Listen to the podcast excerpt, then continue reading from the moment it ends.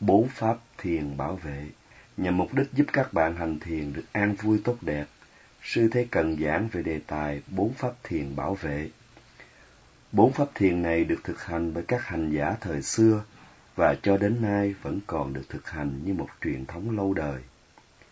Bốn pháp thiền bảo vệ này gồm Thứ nhất, quán tưởng phẩm tính Đức Phật, Buddha Nusati.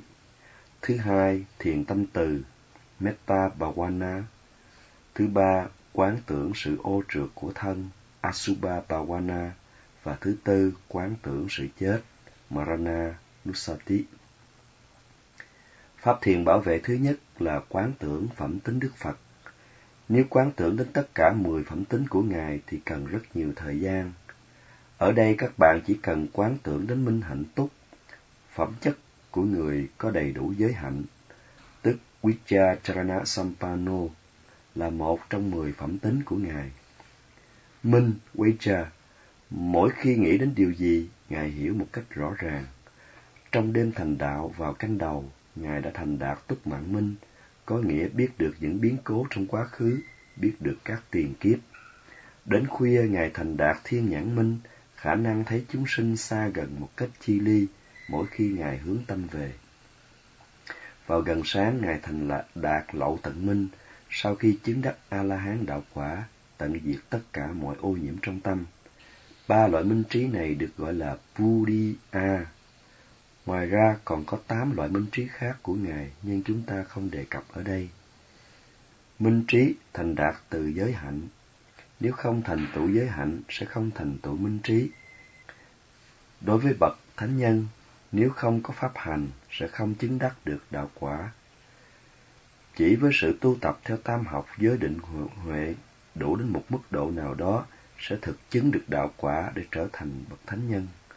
Tương tự, do sự thành tựu giới hạnh, Ngài đã thành tựu minh trí.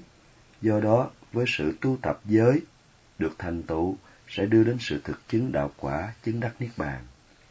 Đức Phật cũng còn thành đạt chánh đẳng chánh giác khi Ngài thành đạt lậu tận minh. Ngài đã tận diệt tất cả ô nhiễm trong đó có si mê. Do đó khi cần suy nghĩ đến điều chi, Ngài hiểu thấu triệt tường tận, không mù mờ. Thế nên, nhờ vào minh trí và sự chứng đạt A-la-hán đạo quả, Ngài thành đạt sự toàn giác.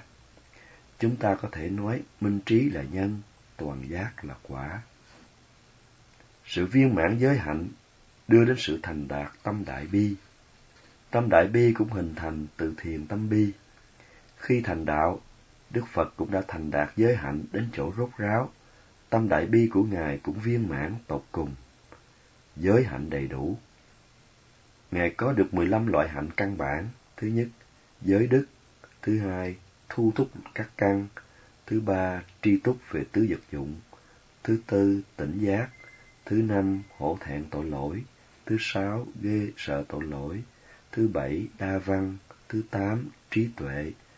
Thứ chín, tính tâm. Thứ mười, chánh niệm. Thứ mười một, tinh tấn. Và bốn hạnh còn lại là sự chứng đắc bốn thiền thuộc sắc giới. Muốn thành đạt được minh trí, cần phải thực hành viên mãn 15 loại hạnh này. Lợi ích của minh hạnh túc như thế nào?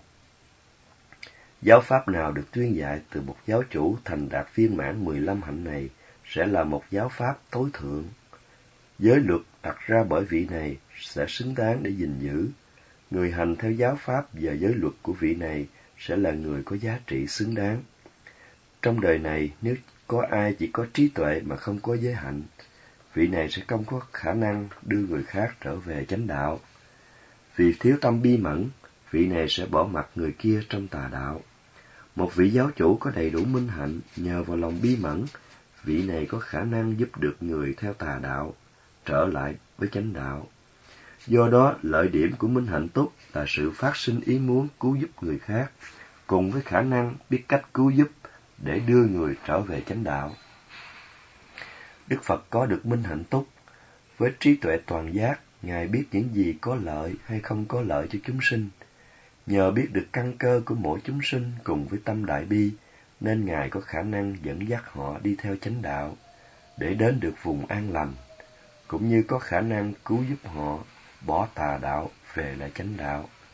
Ngài cũng giúp họ thành đạt được trí tuệ và giới hạnh. Vì thế, vào thời Đức Phật đã có hàng triệu người theo học với Ngài và đã trở thành thánh nhân. Các bạn ở đây hiện giờ đang thực hành theo giáo pháp của Đức Phật, giữ giới hạnh trong sạch. Một khi giới hạnh trong sạch, chắc chắn trí tuệ được thành đạt. Do đó, các bạn nên hoan hỷ khi quán tưởng đến phẩm tính minh hạnh túc của Đức Phật. Thực hành sự quán tưởng đến phẩm tính minh hạnh túc sẽ giúp các bạn tu tập an vui trong suốt khóa thiền. Nếu không quán tưởng được phẩm tính của Đức Phật, thì chỉ cần quán tưởng sâu xa đến giáo pháp của Ngài cũng đủ.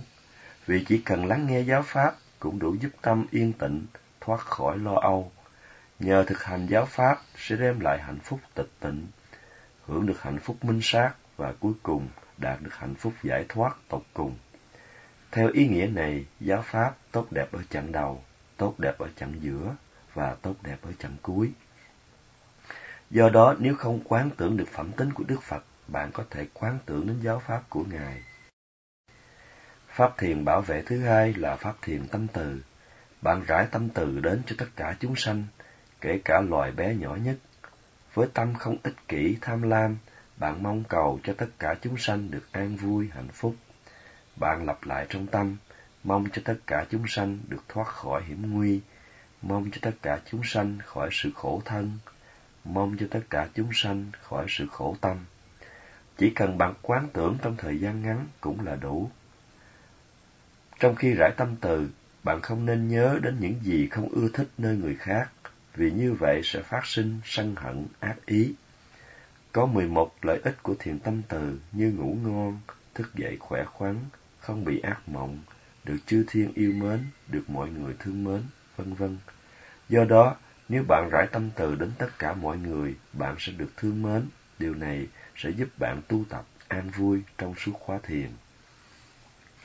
Pháp thiền bảo vệ thứ ba là quán tưởng sự ô trượt của thân.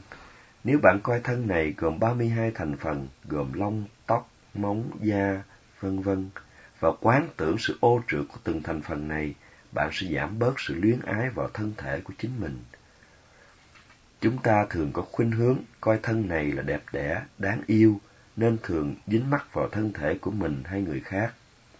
Một khi bạn quán tưởng bằng cách chia chẻ thân này thành nhiều thành phần bất tịnh, bạn sẽ thấy sự đẹp đẽ của thân này giảm dần, và bạn bớt dính mắc nơi thân thể của mình và của người khác. Lợi ích của sự giảm dính mắc này sẽ giúp bạn không còn ưa thích vào thân thể của người khác phái. Bạn chỉ thấy sự ô trượt của thân nên tâm bạn không bị chi phối, nhờ vậy giúp bạn hành thiền được dễ dàng. Mục đích của sự hành thiền minh sát nhằm giúp bạn làm đẹp tâm. Nếu bạn đặt ưu tiên cho việc luyện tâm, bạn sẽ không còn chú ý vào việc làm đẹp thân thể. Vì vậy, bạn sẽ dồn hết nỗ lực vào việc hành thiền. Pháp thiền bảo vệ thứ tư là quán tưởng đến sự chết. Bạn quán tưởng đến sự không trốn thoát được cái chết. Nhờ vậy, bạn sẵn sàng chấp nhận và không sợ hãi khi cái chết đến với mình. Nhờ không sợ chết, bạn có khả năng đối phó được sự đau nhức xảy ra trong khi hành thiền. Do tâm không sợ hãi sự chết, bạn hành thiền không kể thân mạng. Nhờ vậy, bạn hành thiền thành công. Trước đây bạn đã từng chết không biết bao nhiêu lần. Thực hành giáo pháp để không còn phải chết nữa. Bạn nên luôn luôn nuôi dưỡng ý muốn này. Đây là lợi ích của sự quán tưởng đến sự chết. Bạn chỉ cần thực hành bốn pháp thiền bảo vệ trong vòng bốn phút mỗi pháp một phút cũng đủ, không cần thực hành lâu hơn. Cầu mong các bạn hành thiền được an vui, mong các bạn đặt ưu tiên cho sự luyện tâm và thực chứng được lợi ích của sự thanh lọc tâm.